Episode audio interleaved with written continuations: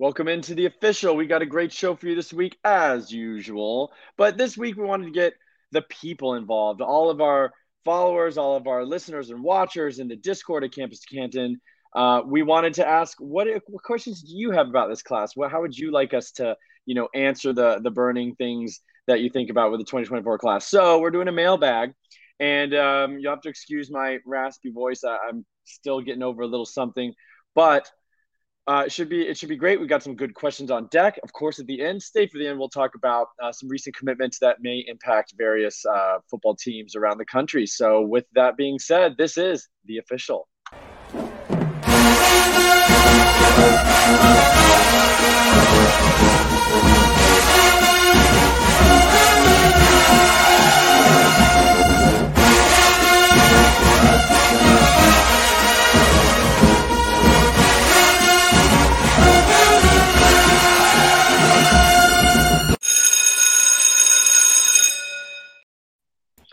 All right, gentlemen, thanks for being with me tonight. and uh, we're going to do a mailbag show. I mean, without, we got a lot of questions to answer. I'm not sure we need too much more introduction. We're going to hear from the people and try to answer their questions about the 2024 class. So, first on the list is going to be a question from Andrew DeBoer.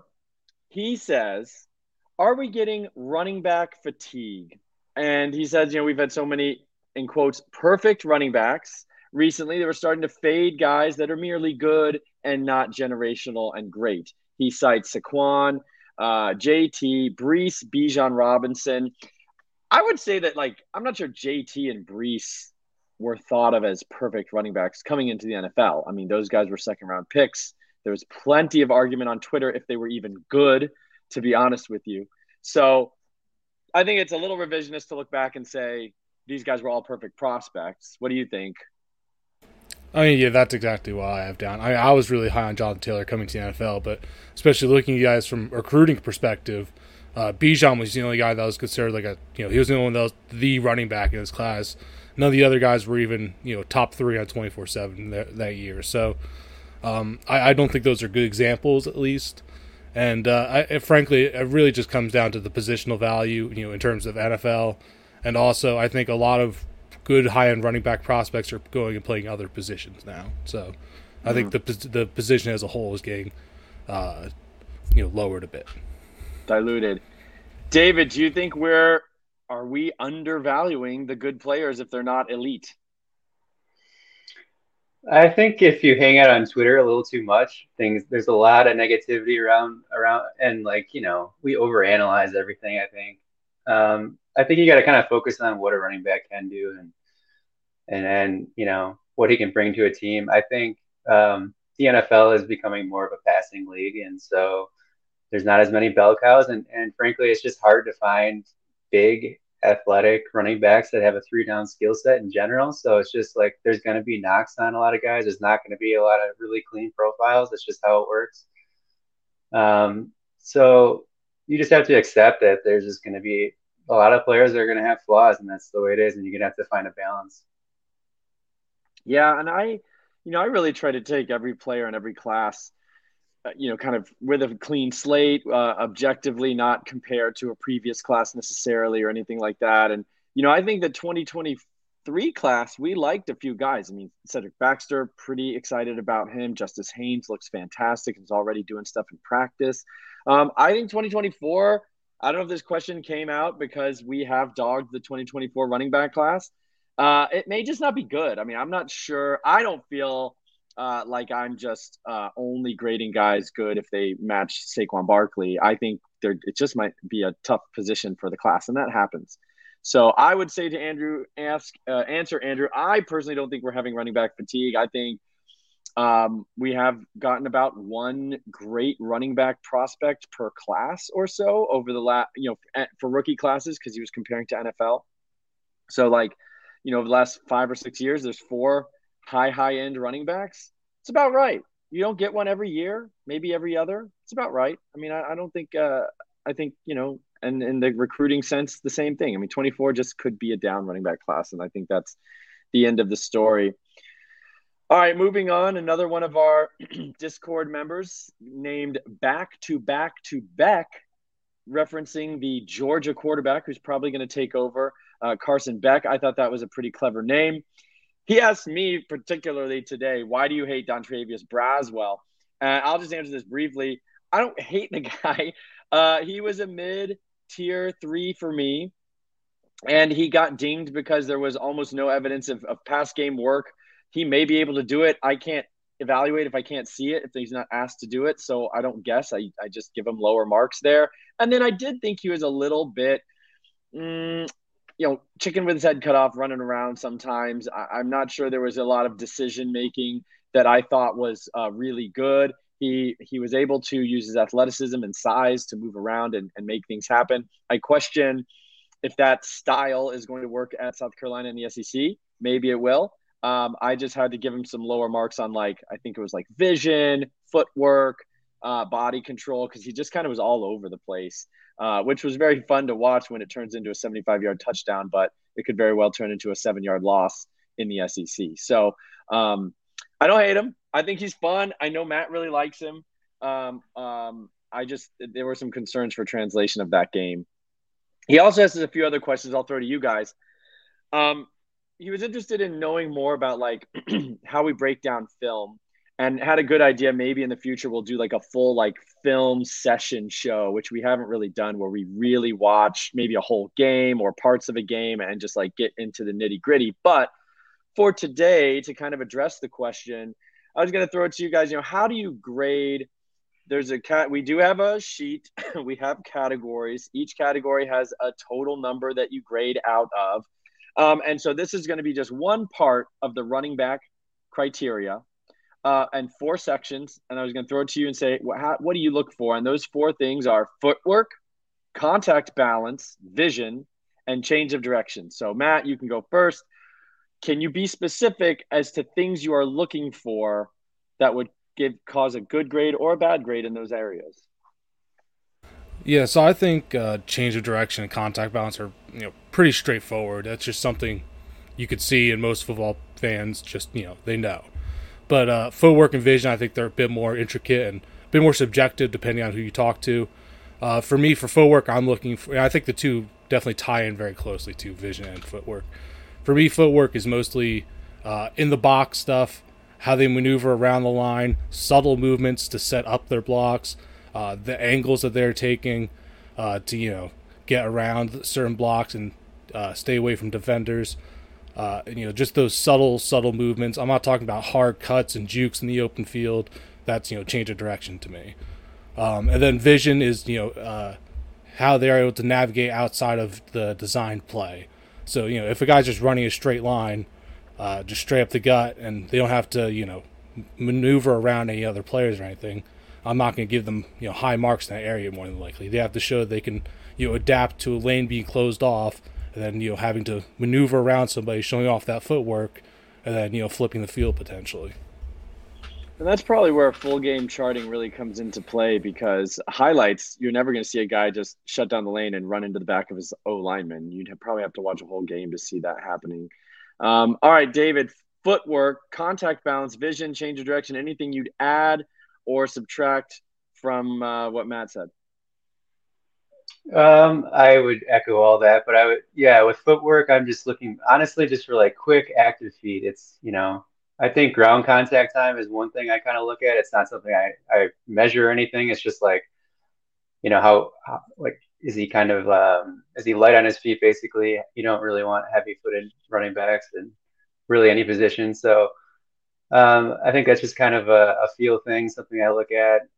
Contact balance, I think it's like a couple different things, like indir- indirect and direct contact. Mm-hmm. You know, indirect, he's like making subtle movements. Maybe a guy's hitting from the side. Um, you know, can he can he keep his balance? Can he can he stay on his feet? Direct balance, you know, direct contact is maybe a little more impressive. You don't want it. You don't want to take direct contact ever. You want to be a little savvier to avoid that. But when you do, like, can you take a big time hit and, and stay on your feet. That's always impressive.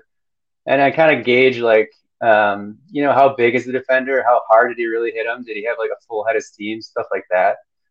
Uh, so I'm looking at that, and then kind of looking at pad level in general with contact balance. Like, um, you know, like is he taking a blow and he's kind of like very upright. And if he can do that and then be coached to like improve his pad level, that's something to think about. And then like yeah, like he talks about with vision, it's just like vision. I I struggle with it. Like like with highlights, like you really I feel like you have to watch like a full game, go on YouTube, go on NFHS, go find a full game and and get a better feel for it. But yeah, I mean honestly, just like consistently bouncing outside when it's unnecessary, running into your own line, that's probably not good. And then like, you know, things to do is like reading leverage of your of your blockers, like finding cutback lanes, um, manipulating linebackers and safeties with like your eye movements and, and like just subtle movements in general. And I just think having a general awareness of where everyone is on the field, basically. Um, and then change of direction. Uh, Alfred, you kind of taught me this one, and that's just like the arm waving thing that we talk about. Um, that kind of goes with body control too. And uh, you know, it's I've heard it called ruddering, like, mm. like kind of using your arm as a rudder to turn like to turn the corner and stuff. So that's like kind of like that's a little bit of a red flag. I feel like it's just not efficient movement. I think I think you know having wasted move in general is just not so like having to gather like gather yourself with, like multiple steps when you're kind of redirecting and stuff. Like you just want to look for a guy that can kind of plant his foot and just you know burst the other way. So those are just that's kind of my overview of all those of what I'm looking for. Yeah, good stuff. I mean, I, I I'm with you on all those things. I think uh, the ground contact is very interesting. I think when you said that, I was like, I do look for that, but I, I didn't know what to call it. So that that's pretty cool in terms of you know one guy. If you go back and look at TreVeyon Henderson's high school tape, he was a guy like footwork would have been five out of five. I mean, and it's because when you watch him, he's so choppy, he's so decisive, and and it looks like his feet are never really even fully on the ground. Everything is like he's just floating around and then like pinpoint moving around. And so his change of direction and footwork to me was excellent, excellent. So if you want a guy who's like perfect in those categories and you're like, I don't know what it looks like, I thought TreVeyon Henderson's high school tape was fantastic in that aspect. Um, contact balance, a lot of it is falling forward. Even if you get tackled, are you like, are you maintaining yourself forward? Does it take two or three guys more often than not to bring you down. Um, I mean, falling forward is always really good, even at the college level if you're scouting rookies for the NFL. Matt Waldman talks about this, I believe, uh, quite a bit. Are you always getting, you know, two or three extra yards just because you have a state a good base and you're moving forward? You don't get knocked back as much as you know other guys. Uh, vision, like I feel like you, David. I'm I struggle with vision. I mean, Matt was an offensive lineman, so he knows what these plays are supposed to do. He knows what some guard is supposed to be doing. I don't necessarily have that. I, I try to read, I try to learn. Um, it's hard for me to understand exactly what an entire play is supposed to be doing. So that's a struggle for me. Um, I think a surrogate a little bit uh, is just do you make a decisive movement?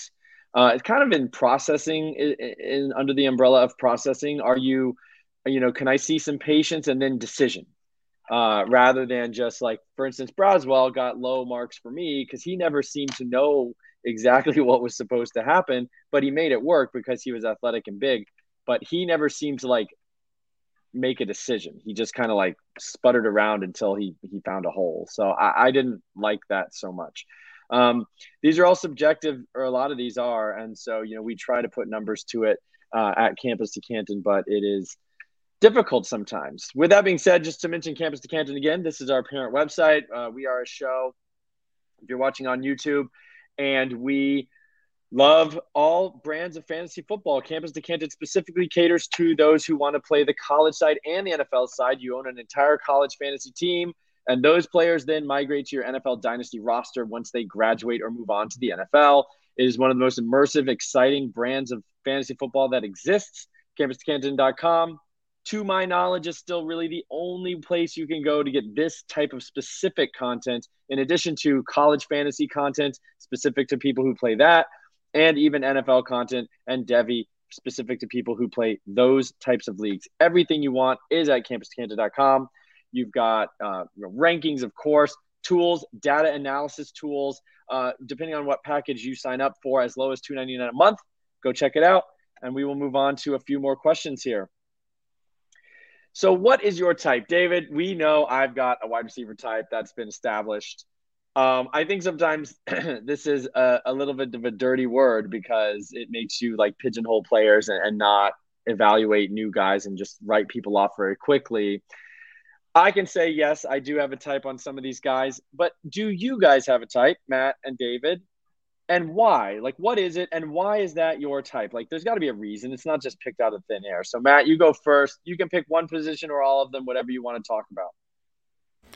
Uh, well, I would say I only have a type at one position now. I've kind of gotten rid of my type at wide receiver because over the years it's proven not to be uh, Big wide receiver correct. guy. Yeah. yeah. So, uh, running backs, at least, I think you know, just looking at size and speed and production are all very translatable. You know, going from high school to college and then college to NFL. They all, you know, there's a good amount of correlation there. Whereas you know, wide receiver, quarterback, things like that just aren't going to cut it. You need much more in-depth analysis, and uh, you obviously do need in-depth analysis of running back too. But those things can take you further at that position than others. So I, I will rely on it more uh, at running back for sure. I think that's totally fair. How about you, David? How would you answer some of these questions? Yeah, I think we all have our biases. It's kind of impossible not to, honestly. But and I think we all try to kind of balance our evaluations in general, but there's definitely like like with quarterbacks, I'm definitely looking for mobility.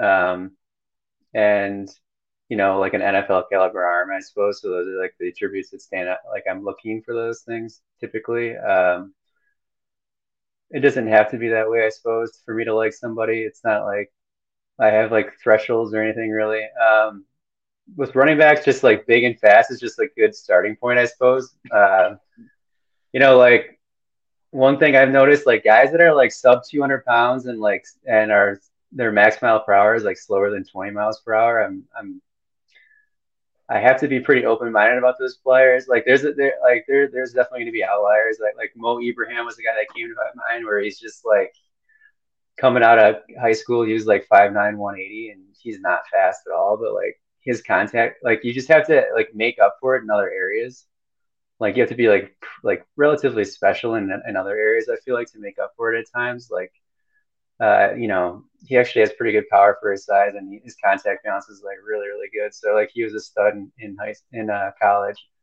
But um yeah i'm generally looking for for running backs that are going to be over 200 over 200 pounds and can hit 21 miles per hour. And then for uh, receivers, I just I've really gravitated more towards guys that are that are technical and that are more refined.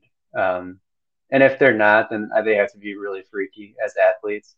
And it's always good to have um, special teams to to boot. I feel like maybe you can like last a little longer and maybe get more of a chance to develop as a player um, if you can contribute on special teams. That's kind of what I'm. I guess those yeah. are my uh, types. 100% agree with you on the wide receiver and special teams. And I think that's also something that translates from uh, college to NFL, especially when you're talking about later round picks uh, that last and end up giving you a fantasy season, even one or two kind of wide receiver two seasons. They're almost all, I've tracked it for a few years. It's almost all guys who play special teams. And I agree, David, it may be something in their athletic profile but I think maybe more than that, it's as simple as they stick around on a roster long enough to develop and earn the trust of coaches and wind up, you know, having a wide receiver two season. But it, but their special teams is what just kept kept them around. I mean, that's it. They can be used in multiple ways. They are value to a roster. Um, so it's not even necessarily an athletic talent. It's just like they can fill a role that's not a starting wide receiver, so they hang around. Um, so I think it's a bit of a cheat code people fall in love with like X type wide receivers picked late, and they're like, this guy's gonna be a dude like A.T. Perry, for example. I honestly I couldn't care one, I couldn't care anything about A.T. Perry uh, if he didn't get at least day two draft capital because those guys just do not last um, with zero special teams contribution. Okay, and then I will address wide receiver for me. It's been said I like the small, shifty guys, which honestly I used to be a big wide receiver guy myself. Um, it's trans. It's just shifted. It's because of the guys we're seeing drafted in the first round now. We're you know the, the types of players we're seeing uh, produce. I agree that um, if they're big X types, they do need to be freaky, a la a Cordale Russell last year. I ended up bumping him up quite a bit. But if they're kind of just like a big contested catch guy that looks great in high school but doesn't do a whole lot else, even if they're rated highly, I'm probably not going to have them very high myself. One guy who could make me look foolish this year is Carnell Tate, and we will see what happens there. Um, all right, moving on. We're maybe a little behind schedule, so a little more rapid fire perhaps. Felix, our co founder, um, wanted us to talk about our biggest hit and our biggest disappointment since we've been doing this. Probably, I guess we started at the 2021 class, 22, 23, and 24. I think we did some in the 2021 class. The full, we had full analysis of 22 and 23, um, and now we're into 24. So, David, back to you. What's your biggest hit you think over the last few years since we've been doing this? I didn't do 2021, so I can't really speak to that class. 2022, I think the jury's still out on a lot of uh, a lot of the QBs and, and running backs and such. I think wide receiver. I think we have a better idea, just given the year one zero theory. Right. Uh, so I'll just be. I think a lot of my hits, I suppose, in that class were relatively obvious. I, you know, I don't have any like amazing hits as far as wide receiver goes. I think a lot of the guys. It's weird though because we're in a little bit of a cocoon, so it's like I don't know. Like Matt, we all love Matthew Golden, but he is actually pretty low on the services. So it's like, yeah, it counts. You know, like all these dudes, like Barian Brown, like Evan yep. Stewart, they're all relatively obvious. So I don't know. I, I don't have some amazing hit to this point. I'll be honest. all right, Matt, you want one you want to call yourself out on? Uh, well, I also didn't really start until 2022, but I was very high on Quinshon Judkins. Uh, I, I, will give most credit that to recruiting analytics. I think they put everybody onto him, and then you know the people happen to check him out, end up liking him. Uh, but yeah, I was very high on him. And uh, biggest miss up until this point. Wait, wait, probably, we'll do that next. Oh, oh okay. We'll next. Never mind. All right, I'll just stick with Judkins then. Yeah, just all the oh, just good news for right now. Um, biggest hit for me I think it was Damien Martinez. I found him I when I mentioned him even in the group Slack last year. You know, kind of got lukewarm results uh, over time. He started to show up in spring. People started hearing a little bit more about him, and I think by the end of the draft season, he was being drafted in some freshman drafts at the end. I was pretty high on him right away, and I have him in every single league. And he put up a thousand total yards as a, as a true freshman, you know, in the Pac-12. So that's pretty nice from a three-star guy that was almost undrafted in a lot of places. Um, and then, so yeah, now we'll go to disappointment. Matt obviously has one on the tip of his tongue, so he can do that, and then David, and then I'll go. So actually, I have two. Oh, uh, very humble. The big, big one being Adam Randall. Um, I still don't think it was bad process on my part. I really think the ACL kind of messed things up, and now apparently added a ton of weight. So uh, I'm not super hopeful at this point uh, about you he know. Still his... avoided year one zero though. He did, but he didn't look great doing it. I'll be mm-hmm. honest. Mm-hmm. Okay. Uh, he he looked like a different player to me. So that that's one that I'll be pretty disappointed if he, you know, doesn't turn things around. And then the other, in you know, in this class already, the 2023 class, Keon Brown, we found out yesterday, uh, will not be enrolling at Oklahoma. Instead, he'll be going to Garden City Community College, which is also quite disappointing. So, I mean, it doesn't necessarily mean he's a bust, but uh, we'll have to wait two years to see if he's anything. So, mm-hmm. uh, definitely not great. Wish I could have foreseen that, but I, I don't think there's anything I could really do about that one either. If it's just grades, which I would imagine, or qualificate qualifying, that, that, that's not really guess, your fault. Yeah. But we'll see. David. See, this is the section where I thrive here. I'm pretty hard on myself. I'm pretty hard on myself. We just have time for one, one bust. Oh, just one. Oh, okay. Uh, probably just not being high enough on Tetairoa McMillan. I look, looking back on it in retrospect, he had a really good production profile, and that's something I didn't, I wasn't looking at too closely.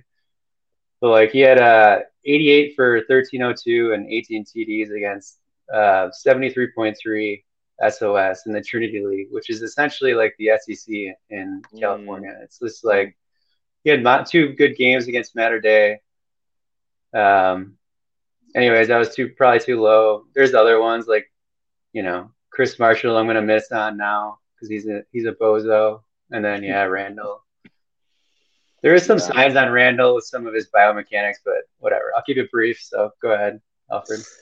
Yeah, Randall's one for me. I I I struggled to just totally write him off because he, he at least avoided year one zero. Maybe he heals up and, and gets some spring back in his step, but he's definitely on. Uh, he I'm concerned because I think Antonio Williams is the number one there going into this year probably, and so, um, you know, I yeah I agree. Um, but I think even worse than Adam Randall for me, and I was way on an island on this guy, De'Nylon Morrissette. I had him like top three, I think. Um, I did love the tape. He's obviously kind of a bozo like Marshall. Um, I believe he already got arrested. He was a year one zero and got an arrest. I was joking with Austin the other day, like year one zero plus arrest has got to be one of the worst equations um, that you can have. So, um, yeah, I, I'm pretty much thinking that De'Nylon Morrissette ain't going to be a thing, and that's a bummer because I had him pretty high. But uh, sometimes you just, I mean, his year one zero, I don't think was related to attitude or anything. I think he just maybe wasn't good enough. So, um, anyway, we'll see. All right, so I'm gonna skip the next section because I think we'll probably end up doing shows kind of all around it. It was like highly rated guys who will bust and lowly rated guys who might pop. We'll probably do a lot of that type of content. And then at the end, I'm gonna skip to competition. There was a question, and this should be easy to quickly answer. I'll let Matt do it because he kind of came up with the formula, I believe. How do we judge competition or if David did, I know David already mentioned strength of schedule earlier um, in one of his answers. How do we judge competition? Like, how do you judge if a guy's like in the middle of nowhere, Virginia versus a high school, Texas high school recruit? Well, I was just saying, no, I did not uh, create the formula. It's uh, totally max MaxPreps their strength of uh, service. It's uh, pretty much the only metric out there. They'll cover, you know, pretty much every high school in their approximate, you know, competition level. I wouldn't say it's perfect, but it like I said, the only thing you have to uh, fairly judge these schools and uh, you know who they're playing against and how good they are.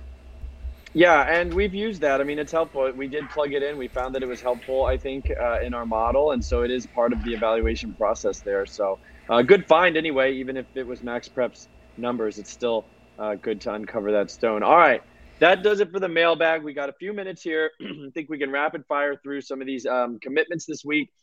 Michael Van Buren, a four star QB, going to Oregon. He's from all the way on the East Coast, I think like Washington, D.C. or some somewhere in Maryland, Maryland. or something. Um, you know, add in anything you want. I he's sub six feet, which isn't the end of the world. He's very athletic, so he can definitely run around, make plays. He's he's, he's uh, I really like his burst. Um, the arm to me was a little questionable. Like I'm not sure it's like a real, really big gun. But uh, I think he can be a very fun quarterback, and I think at least CFF uh, a lot of upside with the athleticism. Do you guys see an NFL arm on this guy, or was I was I uh, wrong in my assessment? I think he has a decent arm. Uh, I think the bigger issue is he may be athletic, but he has no rushing production, and his accuracy is bad. I think he's like a you know under fifty five percent uh, completion rate. Just generally, I don't think he was super accurate. Didn't get an eleven invite. Uh, going to Oregon, I think I like Novosad more than him. So not not a good outlook in my opinion. Okay. Anything yeah, 24 7 had. I looked all over and then I found out that they put his stats on the website and it said he only had 10 carries for 125 yards, which, given how, you know, he does look athletic, I don't know. He doesn't seems low. Over. Yeah. Like, that's a good yards per carry. I don't know why he didn't run it. Maybe he'll run more this year. We'll see. All right, uh, next guy, Tyler Cherry, who's actually I think a four-star composite, signing with or you know committing to Duke. I'm going to use one of Dave's terms, big old pocket passer is what I see on this guy. I wasn't that impressed. I mean, he's just I don't know why he's a four-star. Honestly, maybe he showed up at camp. You guys have any thoughts on him? I mean, I watched him this week. I just kind of like whatever. No, okay. No, all right, really. Jadan. Jadan Baugh, he's an athlete going to uh, committing to Arkansas. Uh, it looks like he's going to play running back. I was kind of impressed. He's a big, thick guy. He looks bigger, honestly, on tape than he's listed at six. I think like six feet or six one two ten. He looks bigger. He looks really thick. Kind of a one cut runner with some burst. He had a lot of receiving on his tape, which I love, of course, especially at that size which kind of seems to be the way Arkansas goes lately. I mean, they've they've uh, I mean, starting with Rocket Sanders, AJ Green, Rashod Dubinion was another one who like had receiving all over his tape. So they're just stacking their running back room with these hybrid guys, which I love. and uh, we just need some of them to start popping uh, after Rocket Sanders goes to the NFL. Any other thoughts on Baugh? I thought he was kind of interesting. I hadn't watched him before. I don't have anything nice to say. Oh boy. okay. He's slow, right? Is he slow? Did you get him at MPH? I, I tried to get it, but it wasn't hitting twenty. No, it wasn't even hitting twenty. Okay, well, I, I was, he looked okay to me, but if he's not hitting twenty, then that's that's not good. All right, um, Dylan Gresham, what right? Uh, four star seems to have a heck of a lot of speed. Uh, I thought he ruddered a lot, as David mentioned before. Um, he's just kind of herky jerky sometimes with his movements, but he's probably a slot type guy. What do you guys think of pairing him with Michael Van Buren for this 2024 class? Is Oregon building a Death Star not really? I mean, I do actually like him. I, I don't love Oregon as a landing spot because I think they've got some guys in that are better than him. Uh, super productive receiver though, playing you know kind of middle tier competition California, but I think you know well over a thousand yards. One of the most, I think over two thousand. Yeah, year. one of the 2, most productive receivers in the country. Yeah. Uh, moves pretty well. Uh, you know, kind of bursty, dynamic guy, down the field threat. Uh, but probably not you know someone I'm gonna be super super high. I'm like a mid tier three guy. Sounds about right. Um, and then David, this is what you first introduced me to the term about quarterbacks. Cutter Boley, what do you think of him? going to Kentucky, but a four star. So it's nice them getting a four star QB. I mean, that's got to be exciting for the Wildcats. Yep, another big old pocket passer. Um, I love that. I don't means, know why. It just means he's you know he's tall, he's got good stature, and he doesn't have a lot of mobility. Which you know, obviously, I talked about my types. It's just a little off putting for me, but you know, a lot of a lot of big schools are offering him. I mean, he has an Alabama offer. So he was meant to be in the 2025 class, reclassified to 2024. He is not. He's not like young. He's this isn't like an Austin Mack situation where he's like freaking 16 years old or whatever. Like he's he's age appropriate for the 2024 class. Mm. Um, but you know what? It's it's fine for Kentucky. He's got it. Any any quarterback that's like big and has a big arm, like they're gonna get big offers usually. Yeah, that's kind of what we're looking at. Like his tape his tape didn't wow me honestly, but it's still a good yeah. for him, I suppose. I mean, I thought it was fine, but if you're Kentucky, you're not gonna you're not gonna be mad about it. All right. So yeah, those are our commitments, and uh, that was a fun show. We should do more mailbags. I thought that was cool. Um, thanks, guys. We will see you all next week with another episode of the official.